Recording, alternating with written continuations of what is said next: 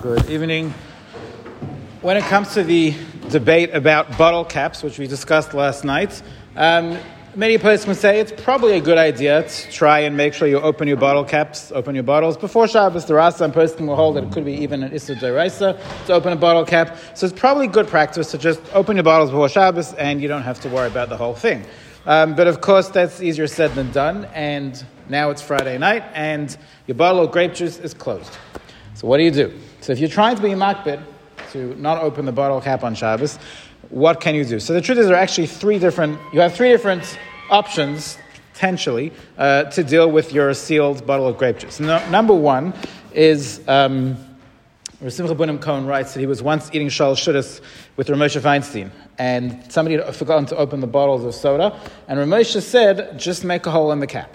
So if you take a knife and you literally make a hole in the cap, that doesn't just mean stab the cap, it means literally make a hole in the cap so that you can now actually pour liquid out of the cap. At that point, it will be mutar, according to at least it will be mutar to screw the cap off because the whole issue potentially with uh, screwing the cap off is that you're making the cap into a now a reusable cover for a for a bottle. Till now, it was just a, it was just sealed. Now it's reusable, but it's not much of a cover if there's a big hole in it. So you're not giving it the utility that you normally would give, and it's not making a kli anymore, and therefore it would be mutar. Just good to note that according to Rav Elyashiv, who says it's an issue of mechatach, this wouldn't help you. But according to him, technically, if you made the hole big enough, you could just leave the cap on and just pour the grape juice out of the hole.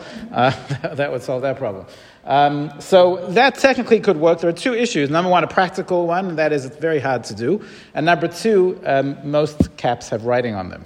Uh, so if you're going to start stabbing a hole in the writing, that's an issue of mochek, so that's not going to work. So what, what's your next, what's your next, next option? Next option could be that, so some say that you can, let's say you're in the company of somebody who follows the poskim who are matter, and that person opens bottle caps.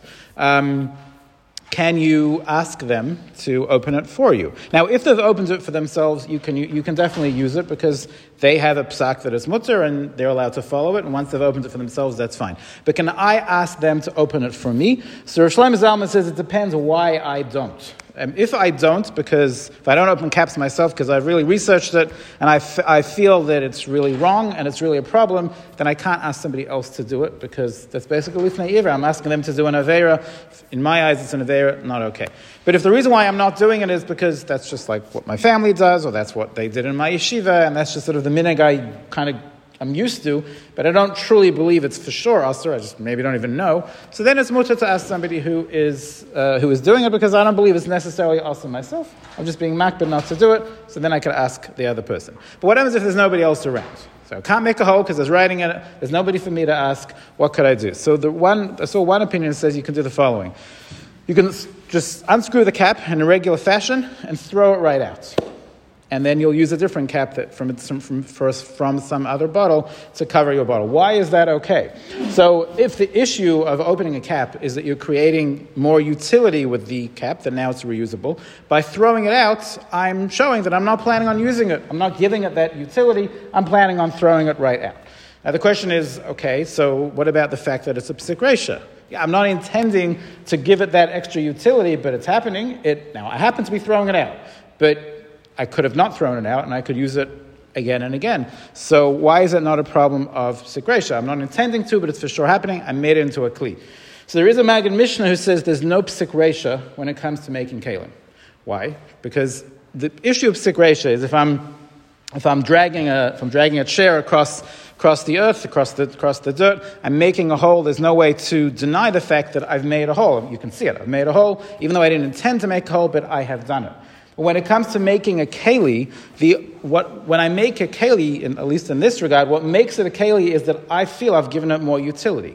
I've now created something that I can use.